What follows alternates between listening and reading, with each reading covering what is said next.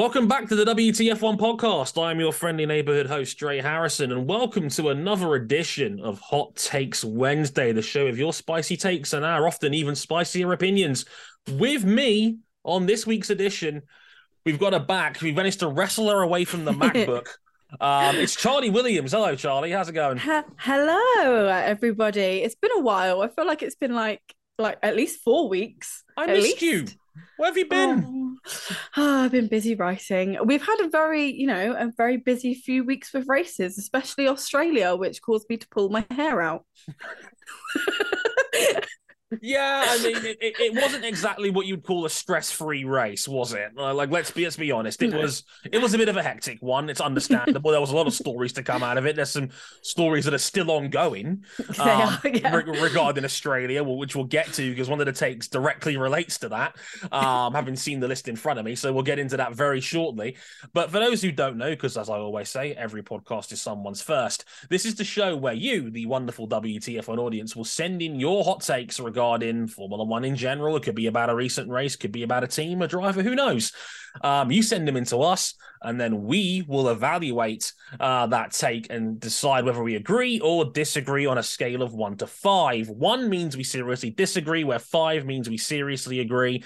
As mentioned, any tweet, or any take, I should say, that is scored one by both me and my co-host, in this case, the wonderful Charlie, will go into what has now been called the sub-zero vault for the coldest and hottest takes of twenty twenty-three, which we'll get to in December as a season finale of sorts. So, uh, you know, try to avoid that, or maybe you want to deliberately get in there. Who knows? As long as it gets a good discussion going, we'll have to wait and see. So, Charlie, without further ado, should we get into Hot Takes Wednesday?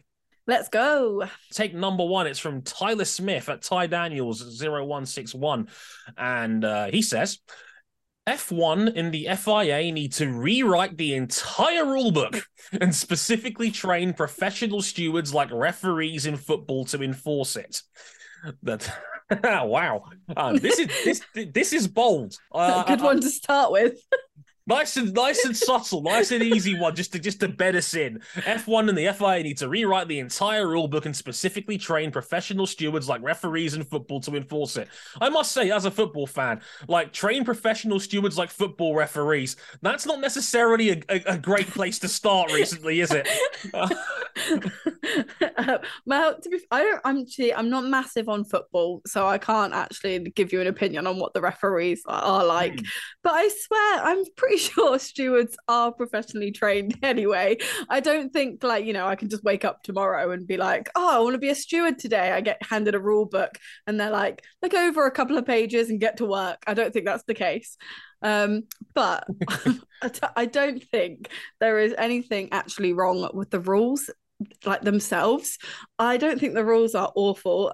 Like there's there's a couple things that I think teams find their way through, a couple of loopholes, you know, like the Alonso penalty with the jacks and stuff.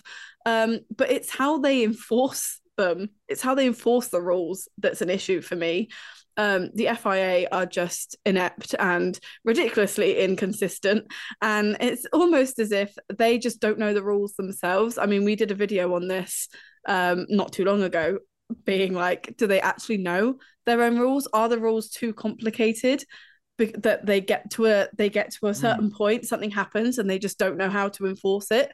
Um, I don't know. I don't know how they fix the issue, to be honest, because everybody believed that Michael Masi was the issue after Abu Dhabi. And I agree, he made some shambolic decisions. Absolutely. But, and I do feel like it got a little bit better in twenty twenty-two, but not like, still not enough. You know, still over the past two seasons, we're still seeing these inconsistencies. Yeah, I... This is a complicated take. Now, first and foremost, the F I A do pay their stewards. They are trained professionals. it, I, I, just, I just I just thought I want to establish that before we really get into this. Um, I know many people in the F I A are volunteers. The stewards are not one of them. I do have a few problems in general with, with the system. I don't like the fact they rotate. I would like for them to go down the IndyCar sort of road where they have the same three stewards at every race, where at least, even if you disagree with a certain decision, at least you're not going to kick your toys out of the pram over inconsistency. Because my biggest argument has always been, well, what's a penalty? And it's it's going to mm-hmm. be situations where you just don't know sometimes. And we've already had two big examples of that this oh. season. Like you said, the Alonso second time penalty that he got, you know, what counts as work on the car. And I think you hit the nail on the head with the problem, Charlie. The, by the letter of the law, the stewards were fine. The problem was they had a gentleman's agreement with the teams that touching the car was deemed as work. So, and the problem is the handshake agreement fell apart when Aston Martin lodged their right to review because mm-hmm. they pulled out all the video examples of cars being touched during penalties with no punishment given. So the gentleman's agreement that the stewards had with the teams immediately falls apart. Um, I've always said they're gentlemen's agreements until someone stops wanting to be a gentleman. um, and, and that's the problem. Like, you've got rules, you've got directives, you've got specific notes that that carry over from weekend to weekend, and you've got this sort of gentleman's agreement vibe with the relationship between the stewards and the teams as well, that, you know, they're not fun, they're not, they're, they're shaky ground to have a fun, like to have a foundation for a rule book. Look, as much as I, you know, agree that Michael Masi had to go as race director at the end of Abu Dhabi, mm-hmm. because we were never going to ever, ever stop talking about Abu Dhabi twenty twenty-one, ever. Part of the reason he did what he did was because he had an agreement with the teams that they would prefer to see a race finish under green if possible. Now, that's no way a justification for what he did, but it was in the report that went into that incident afterwards that, like, no, he had an agreement with the teams. Try and finish a race under green if you can. And that's probably why he did what he did. He didn't want to see the entire championship finish under a yellow flag. Again, not the attitude that I would have regarding race control if I was in no. charge of the end of that race. The, the the red flag was right there, especially given what we've now seen in Australia this weekend. The sport is prepared to throw a red flag to get a stand-in restart if it boils down to it. But that's the problem I have with the, the stewarding. It's, I don't, I, I agree with you, Charlie. It's not necessarily the rules. It's how they're being enforced. It's the handshake agreements under the table. It's the directives that go underneath that. And then we all end up beating our heads against each other on social media or amongst us media folks and journos about, well, what constitutes a rule and what doesn't. That's the problem. I don't necessarily think it's the rule book. Um, but One, the other point I was wanting to make here real quick is that after Abu Dhabi, the F I A wanted to follow the letter of the law more often as a result of what happened with Michael Masi. And the problem is, is that we're still seeing these handshake agreements like we like we saw in, in Jeddah and, again, to a degree, Australia, with the inconsistencies regarding what's causing a collision and what isn't, because Carlos Sainz got a five-second penalty, which Ferrari are now in the middle of their right to review of right now, as we as we record this, whereas Logan Sargent plows into the back of Nick De Vries's car in the same incident and is not punished and not even investigated. Um, and yeah, that makes me so mad. Like, that is probably like that that that series of like penalty inconsistencies is what makes me like is what that's what damages the integrity of the sport. It's the F I A's decisions to not make decisions, like, because in the middle of those two incidents as well, you also had Pierre and Esteban, right? You know, they were they were Alpine would have been keen to avoid Pierre getting a race ban because he is only like two points away, mm-hmm. and having a penalty for dangerous driving would have given him those two penalty points. But is that like, is that fair? Like, should you be, why, like, I just love to know what's gone on behind closed doors, because have they gone in and said like, oh, it's, you know, it was just a first lap incident. It wasn't our fault, like blah, blah, blah.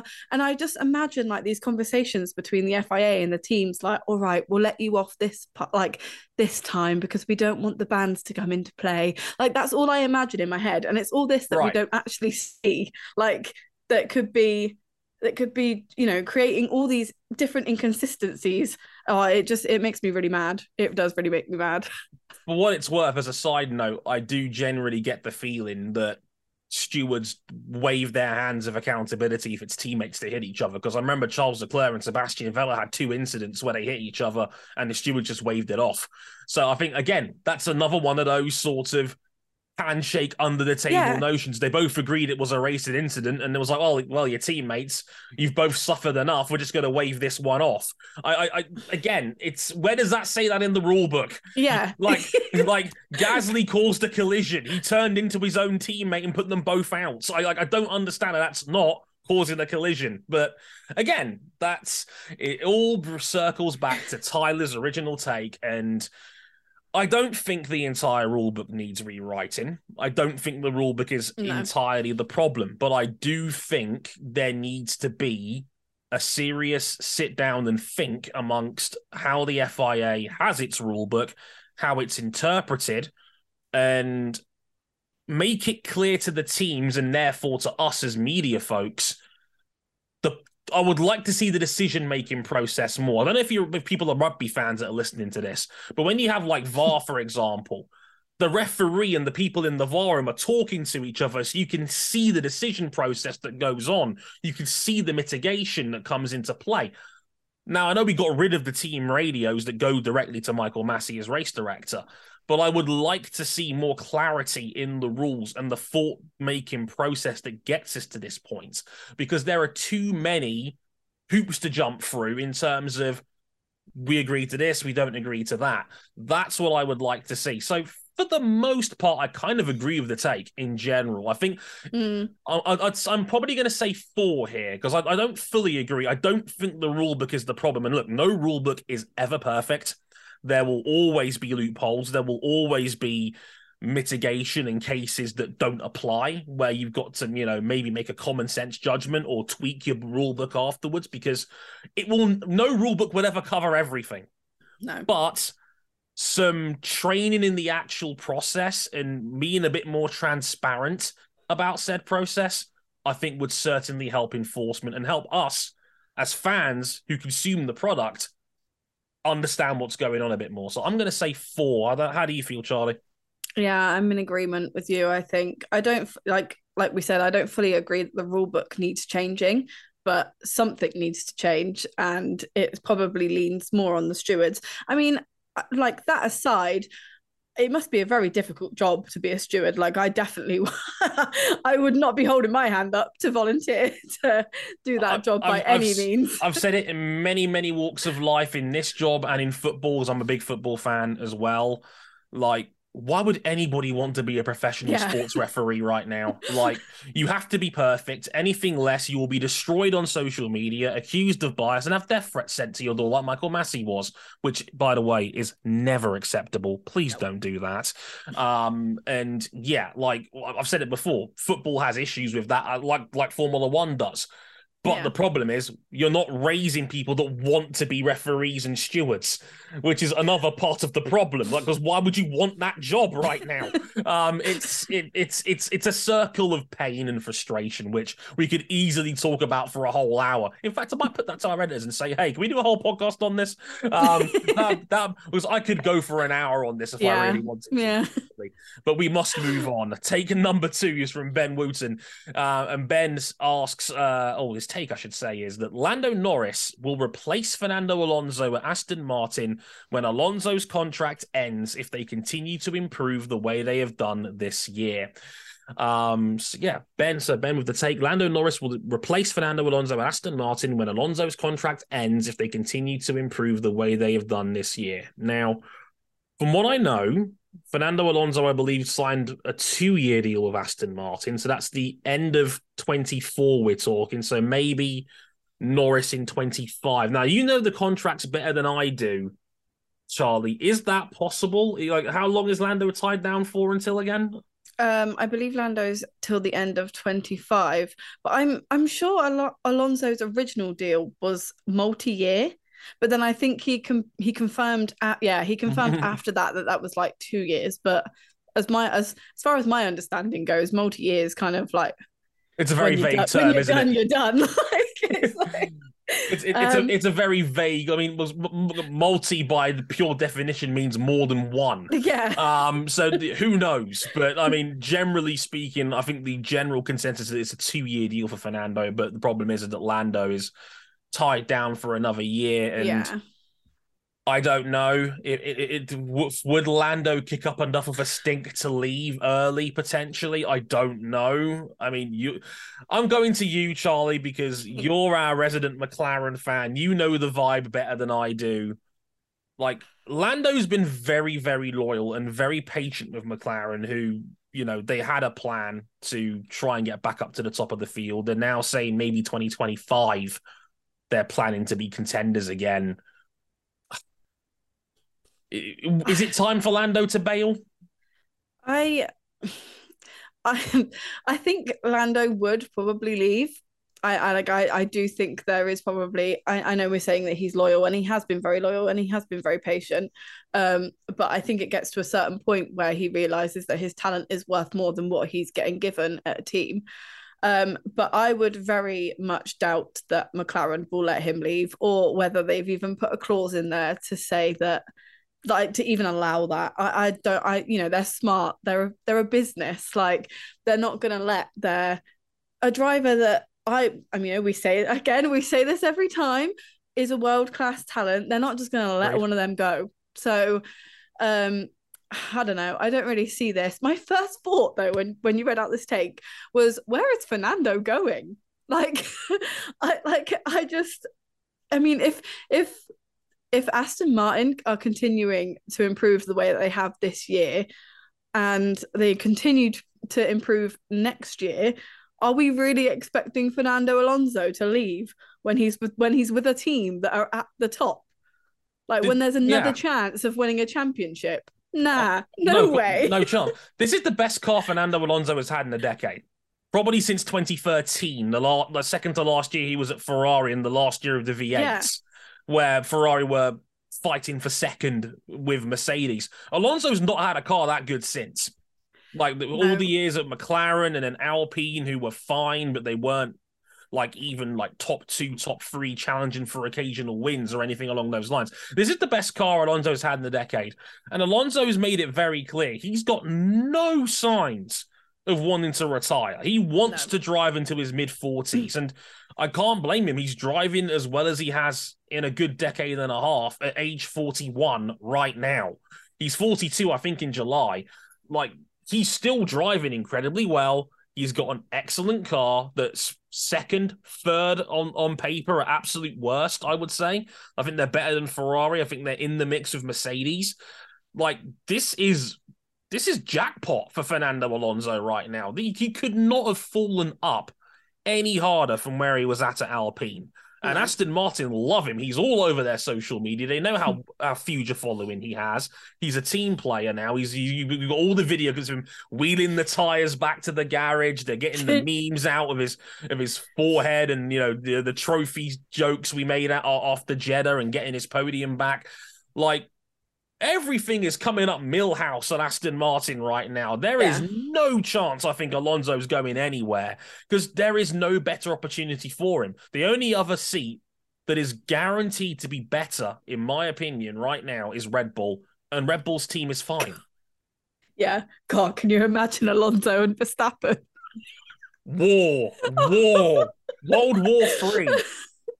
Oh, it's not even worth no, thinking no, about. No team could tolerate those two egos in the same no, roof. Like, sure. like, like Max Verstappen has, has got enough to carry an entire paddock as it is, let alone add in Fernando Alonso, who we all know has got no problem getting his hands dirty in, in, in terms of, you know, challenging for titles and making, you know, trolley statements and things like that. We we all know that Alonso is not what you call diplomatic no. about most of these things. So that would be chaos in of itself. Um, overall, I can't get there on this one. Norris has committed himself for the long haul, for better or worse. And Fernando Alonso is going nowhere. Lance Stroll's got the safest seat in Formula One. And why the hell... Like, we all know Lance is going nowhere unless he wants to leave. And why the hell would he leave the best seat he's had in Formula One? So, you know, as it stands, I, I don't see this happening. Um, barring... Um, uh, the only way I can see it even having half a chance would be if Lando kicks up a huge stink at McLaren about wanting to leave. And... I just don't think he's that sort of guy. If he, he had to have known when he signed a three-year extension that there was every chance it was not going to work out. Yeah. It, and, and if he doesn't know that, he needs to hire a better team, um, as far as I'm concerned. So I'm going to say I mean, it's it's this, this is a borderline one for me, but I'm going to say two and say silly seasons can often spring up out of nowhere, and that I think that's the only thing saving me from opening the vault on this one. How do you feel about it, Charlie? I think I'm going to go, I think I am going to put it as a one, you know. Mm. I the only way I see Alonso leaving is that possibly at the end of twenty twenty-four, he wins the title and then he's like, all right, I'm done. See you again when I'm fifty. Like, that's the only thing that I think is going to happen on Alonso's side. And with Lando, I... I don't see him making a move to another team unless it's a top team. And by top team, to me, I still don't put Aston Martin under that. Like, they're they're a top team this year, but sure. For me, like, a top team is like Mercedes, Ferrari, uh, Red Bull, because they've been at the top for consistently, yeah, yeah, for you know over the decades, rather than just like Aston Martin, who have just popped up to say hello this year. And I, I don't think that's enough to convince Lando to be like, right, I'm going there. So yeah, I'm going to call it a one, I think. Yes, it reminds me a lot of Williams when the turbo hybrid started in twenty fourteen. They were terrible towards the end of the V eights. The V sixes came around. They were they jumped up the field, were up to mm-hmm. like third with I think I think it was Massa and Bottas back then. Yeah. And then as time went on, they couldn't compete with the big players, and they just ended up slipping down the grid. So, yeah, I, that could very easily happen with Aston Martin. Do they have the budget and the resources to keep up over yeah. two? three, five years, who knows? That that remains to be seen, but that is also an intriguing part of what makes Aston Martin's surprise so fun, I suppose. Our partner this episode is Athletic Greens. We all know Formula One drivers are great athletes, and great athletes have one thing in common. They take care of their bodies. Now, I appreciate the majority of us can't claim to be world-class athletes, but that doesn't mean we can't look after ourselves like we are. That's why I gave A G one by Athletic Greens a try, because I wanted to support my immune system and sustain my energy levels. A G one is so much more than a greens powder. It's all of your key health products in one. I take A G one in the morning and it makes me feel ready to take on the day. It's just one small scoop of A G one in a glass of water. It's that easy to cover your nutritional basis. If a comprehensive solution is what you need from your supplement routine, then Athletic Greens is giving you a free one-year supply of vitamin D and five free travel packs with your first purchase. Go to athleticgreens.com forward slash WTF1. That's athleticgreens.com forward slash WTF1. Check it out. Take number three comes from Soundbrush, and Soundbrush says... George Russell will be the highest scoring driver to not win a race this season. Hmm. George Russell will be the highest scoring driver to not win a race in the twenty twenty-three season. Should I go first on this one? Because I, I, I, I, yeah, I'm, yeah, I'm, I'm trying yeah. to wrap my head around it a little bit. So you go. It's it's a fun one. Um, analytically, how I'm breaking this down is: first question, does anyone not in a Red Bull win a race this season? I mean, no. it's it's if the evidence of the last three races are anything to go by, we are probably now looking at a situation where only major shenanigans are going to stop Red Bull from winning any given race on paper. Now, to be fair, we have had decent shenanigans with mm-hmm. one of their two cars in two out of the three races this season. We all know that Verstappen had to come through the back in Saudi Arabia, but even then it was the easiest comeback from fifteenth to second I think I've ever seen, and then Perez went from twentieth to fifth in Australia without breaking too much of a sweat, and probably could have had more off if it wasn't for the fact he botched his final restart. Um, so because Perez was was dreadful in Australia. Um, not, I'm not sure that's entirely on him. I would say Formula One works in strange ways. You will probably get one or two rounds a year where something completely crazy happens and a Red Bull won't win. I I fear we've still not even seen this Red Bull at full capacity yet, which is doubly terrifying. I mean, depends on who you ask. If you ask George himself, he's like, oh, they're holding back, they're sandbagging, yeah. you know, they're still, they don't want the F I A to come after them, which, you know, that, I think that's cute given he drives a Mercedes. Um, but it depends. How many, how many drivers are going to win a race outside of Red Bull? Because both Red Bulls have already won, so they're obviously exempt. You look at the rest of the field, you'd think Fernando Alonso would be in the driver's seat given the way the season's played out so far. He's had three podium finishes so far. Hamilton's had one, and then no one else, I think, has sat on the podium so far this season. So you need both Red Bulls to have a D N F. To have, to, and and if if if Russell flukes one, he's off the table. So does George Russell fluke a win? Would be my first question. I mean, how do you feel about that, Charlie? Do you think there's a chance there's going to be enough freakish outlier winners to start taking names off the table? Uh, I don't know. I'm really like th- this. This take has actually quite confused me. Like my brain is working too hard for for a Wednesday afternoon um, because. Uh, like everything that you've broken down so far is correct. This is exactly how I feel as well. Mm. But then you've also got a part where you consider George. Um, if, so if there is a possibility of someone winning a race, could it be George? But and if he does, he becomes exempt from the take because he's won a race. Yeah, yeah. So then, but I'm not one hundred percent sold on that Mercedes yet. And I think it's definitely track dependent. Agreed. So, and then, but you also have to consider George versus Lewis. If That's there is going to be a Mercedes on, on you know, getting a race win, who says it's not going to be Lewis? Mm-hmm.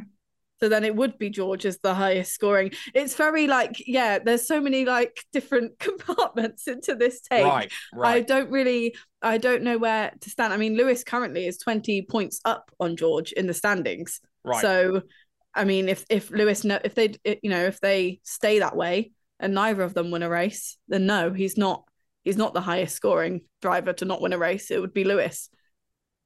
Yeah, that, all of what you're saying makes sense. I know I know it sounds confusing to you, but I promise you, this this, this is coming out right. Um, yeah, like I said, I think question number one is, how many guys do you think will win a Grand Prix? We've already had two different winners, but they're both in Red Bulls. Will there be any more? Will Red Bull throw up enough of a of a crazy scenario where somebody else wins? And then if they do, who wins? And then who's left over? And then who's the highest scorer out of that? I think there's a reasonable chance this happens, is my overall conclusion. I think there's a good chance George Russell goes winless. And if he does go winless, given how consistent a driver he actually is, he was, he was very consistent last year. Mercedes were rinsing the crap out of stonks memes for top five finishes that George Russell had last season for how consistent he was. In fact, I think he only finished outside of the top five like two or three times all year yeah. last season. So I actually think, weighing that up, there's a good chance this happens with George. If if Mercs have the second best car, but not good enough to win, there's a good chance I think Russell could fit the criteria of Sam Prush's take. So but if, I, if there's also, no Mercedes yeah. on, if there's no Mercedes that win, do you think he's outscoring Lewis? There's a possibility. It's close. Oh. I That's I, where I'm unsure. I think it's a very close matchup. I think it's certainly closer than the eighteen points that the twenty points that Hamilton has on Russell now, but I also think it's not the thirty-five that Russell beat Hamilton with last season. I think it's somewhere in the middle of that. And I'm not sure which way I'd go on that. I think they're very close. I think they're very evenly matched, those drivers at the moment. That's the problem. So I, I can't believe I'm saying this. I don't normally break out this number, but I think I'm going to go three on this one because this is the definition of a could go either way yeah. sort of take. And it's a bit of a cop-out. I don't use three very often. I don't like sitting on the fence with these takes because I think it's a bit of a, a chicken answer. But I also think that there's a lot of variables in this, and I'm I'm not sure which way I'd go on that one. I think there is every chance that Lewis Hamilton and Fernando Alonso could also be in this mix if they also don't win a race, because I think there's every chance Red Bull runs the table and wins all twenty-three. Um, so I'm going to say three. Charlie, feel free to join me on this one. I do not mind. I'm not yeah, judging. I, I like chicken. I, I do like chicken, so I'm going to go with three. That that's entirely gonna... reasonable. I, I, I, yeah, my mind is like, it, there's just too many variables in this take that, you know, mm. I think I, I can't call it. So I'm gonna, I'm gonna, I'm gonna nicely sit in the middle and be proud about that choice. I, I know podcasts aren't normally a visual medium, but if you saw Charlie right now, her face looks like one of those Sherlock mind maps you got when that show was on the B B C a few years ago, with all the graphs and equations going on around our heads. Yeah, it's that meme. Yeah, that meme. The ball. Yeah, that is yeah. me. It, it, yeah. that, that is Charlie right now. Bless her. Yeah, that's part of the fun. I love it. A great take, though, I do say. One that prompts discussion. I do love that. Take number four comes from Drew Davis, Drew uh, six four seven A on Twitter, who says, Aston Martin will end the season with the second best car, but finish fourth because they don't have a number two worthy of a seat in a top team. If only Kieran was here. That's directed squarely in one direction and one direction only. One more time. Aston Martin will end the season with the second best car, but finish fourth because they don't have a number two worthy of a seat in a top team. Let's not beat around the bush. This is clearly talking about Lance Stroll and his impact on this team. Like, it's it's interesting because it's hard to evaluate Lance Stroll so far this season for me, because he came into the season injured, not ideal, came in with two broken wrists, a broken toe, and a, and probably a slightly damaged ego as a result. But he still, I think he gained a lot of respect with people for continuing to plow on and finishing, what was it, sixth on the day. He was running a, about that same sort of area in Jeddah when his car died um, in, in Jeddah there, and then was fourth after the chaos of Australia finished. I personally think that's fine for a car that's second, maybe third best. I think them and Mercedes are pretty close. Um, some the sample size is still pretty small for me, but I feel like it's a bit too early to start condemning Lance Stroll. I I must admit, I did mention this in the very first video I made for W T F one, where I was voicing over saying, hey, if, if Aston Martin get good, is Stroll going to be good enough to, you know, to justify his seat? So we're, we're starting to ask that question again now. Like, so how do you feel, Charlie? I I mean, if Kieran listens to this, which I'm sure he probably won't, run for the hills. Um, he, um, he knows I'm not a massive fan of Lance anyway, um, but I'm going to say that car is definitely the second best. We'll start with that on that grid this year. I think so too. Um, not feeling him. And I don't think that's going to change throughout the season, but I don't think it will finish fourth. That would mean having to drop behind Ferrari at the moment. That's and true. And I think Ferrari's issues are quite deep. I think they're deeper than... I think they run deeper than what um, they're letting them out to to run at the moment. Right. Um, so I, I do, however, think that Aston could drop to third and Mercedes could finish P two because of those drivers. And it's not anything on Lance, but I would argue that Mercedes have one of the best driver lineups on that grid this year. Like, well, you know, and for however long, they, George and Lewis are just two very um, world-class drivers working. And at the moment they are working together to get the best out of that car. And I think that both of them beat um whatever Lance can bring out of this car. But that isn't, you know, that's nothing to say that that's nothing on Lance. But whereas Aston Martin are relying a lot on Alonso, I think they're going to owe him a good old back massage by the end of the season. um, but uh, yeah, I think Lance is a good driver. But in terms of ability, I just don't think he matches George. If we're going to put, you know, like Lewis and Alonso together, he just doesn't, sure. he, he's not on the same. And he'll probably pull off, I reckon he could probably pull off a few podiums this season, sure. but it's very car reliant and not talent reliant, if that mm. does happen. Kieran, please, like if you listen, if you're listening, spare yourself, have some mercy. Um, I think your reasoning is valid, Charlie. I, I think you're spot on. I think the take itself reads fourth, and that means by default falling behind Ferrari. Ferrari are a dumpster fire at the moment in terms of how they feel about their car. If you, we, we put a short up on the YouTube channel where we talked about, but Carlos Sainz has been very candid about Ferrari's problems, and it's basically everything. I literally joked the other day that it's like David Moyes when he was Manchester United manager, and he said United have to improve in defending, attacking, and passing, which is basically everything. Yeah. And it's the same with Ferrari. It's like, oh, yeah, we're not as good in, in low-speed corners, medium-speed corners, top speed, tyre wear, uh, downforce. You know, like anything else you want to mention, Carlos? There's my scroll. yeah. yeah, it's like it's like it's literally like the cartoon scroll that comes down and ends up rolling a, like halfway across your living room. Hmm. It's it's Ferrari are not in a good place. No, they've had a dreadful start. Charles Leclerc himself has had his worst start to an F one season since his rookie year, and that's when he was at Sauber, and we all know Sauber were real bad back then. Um, you know, Ferrari are in a bad place, and that's the that's the problem with this take. If you'd have said third, yeah. that would have been very interesting, because I agree with Charlie that Mercedes are probably going to be a threat. They will maximize whatever they can get left out of this flawed package. And I agree with Charlie that they've got the best driver lineup in Formula One. It's balanced. It's It's got a high ceiling. It's got a low floor. It ticks just about every box. They get along. Like, it's the best lineup in Formula One for me. Like, Hamilton and Russell are excellent drivers. They've proven themselves at the very highest level. Stroll hasn't really done that yet. No. no. And don't get me wrong. I think Stroll has been fine so far this season, given the, the the small sample size we've had. There's not been enough for me to look at Stroll and go, oh, this is going to be a problem. No, that's yeah. not the case.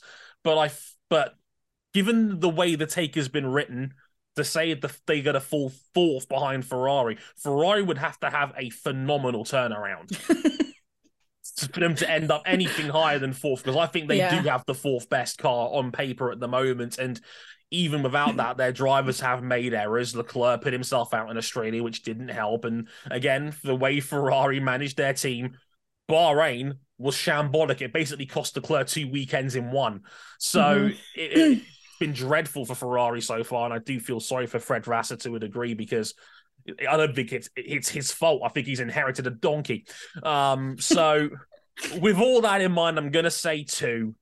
Um, Ferrari do have the resources to turn this around, but I don't think it's going to happen this year, is, is what I think. I think it's going to be next year where I think Ferrari might start making gains. I'm going to say two. Uh, I think it's an outside chance, but I don't think it's like slam dunk, no way this is going to happen. So I'm going to say two. Charlie, what do you reckon? Yeah, I think I'd probably sit the same. Um, yeah, had it been third, it would have probably been a five for me. But mm. because it's fourth, I kind of I I more disagree with that, because I just don't think Ferrari are going to get their stuff together. I also sent the take to Kieran. Did you know?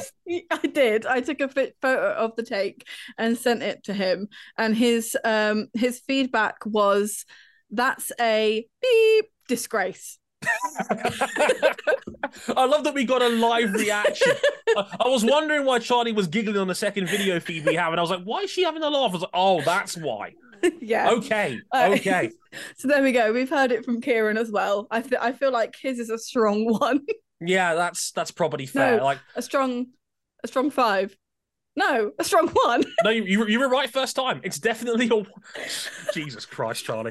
Uh, we're we're going to sit you down after this recording, and we're going to go through the scoring process again, okay? We're going to make sure we get this right, okay? Like, if that okay. was... If, if Ki- that, that was not a one from Kieran. That was about a minus five. um, so, yeah, have fun with that one. Um, this is a good one from... Uh, Dan C F C twenty-one, I think he's a Chelsea fan, um, who says, Sergio Perez will be without a drive next season as Tsunoda will replace him at Red Bull, and Liam Lawson and Ayumu Iwasa will take up both AlphaTauri seats.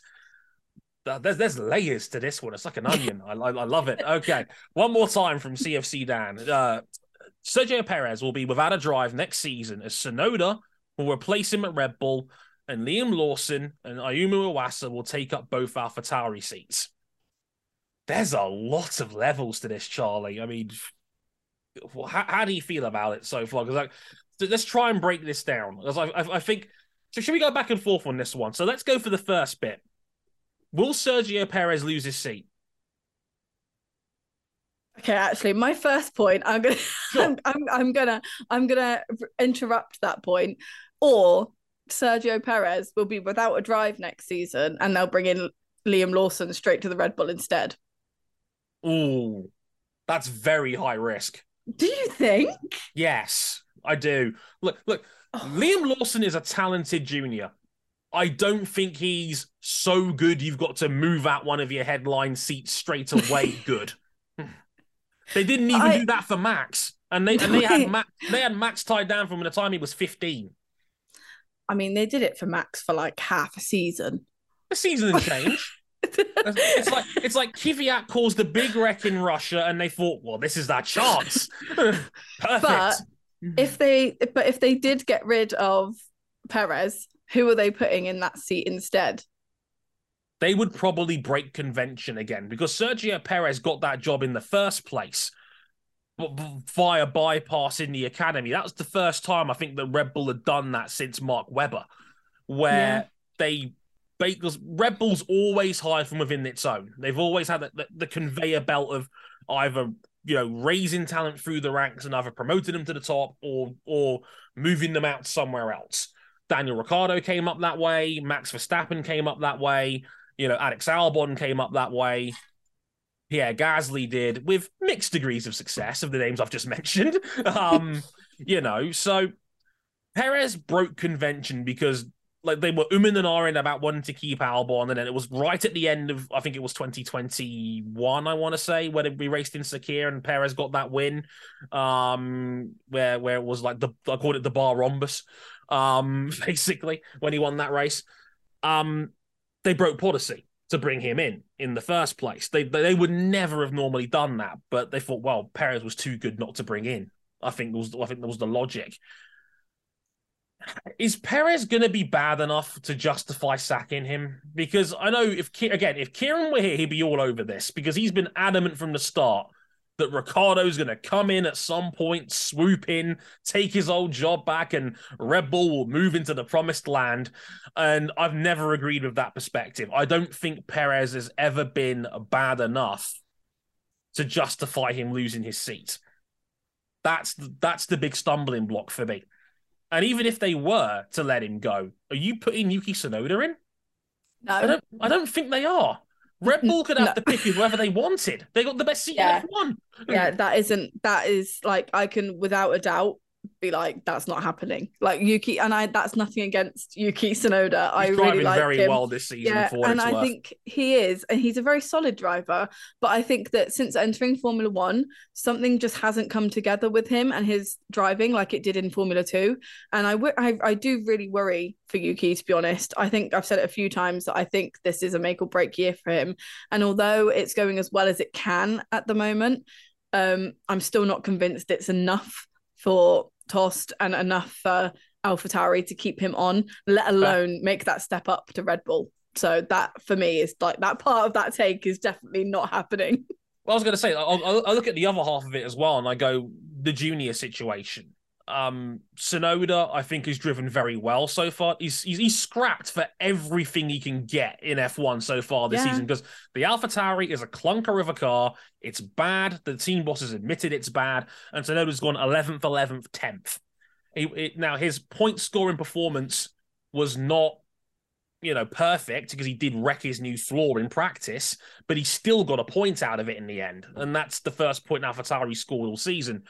You look behind him, and then you look at Formula two, and or, like Ayumu Iwasa is leading the Formula two championship right now. He's driven very well so far this season. Yes. We have a we have a, we have a nickname for him in in in uh, some amongst my friends. We called him That Boy Nice, Ayumu Iwasa, because That Boy Nice.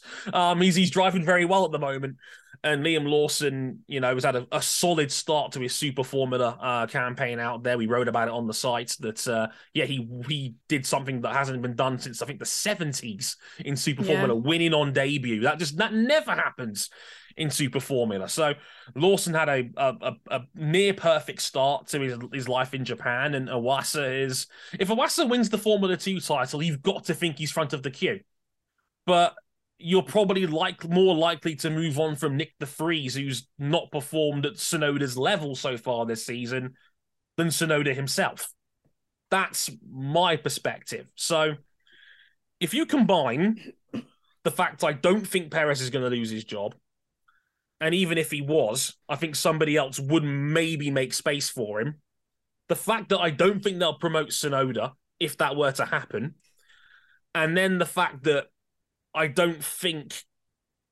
I think there's a chance AlphaTauri clears the decks and brings in Iwasa and Lawson together. I think there is a possibility that could still happen.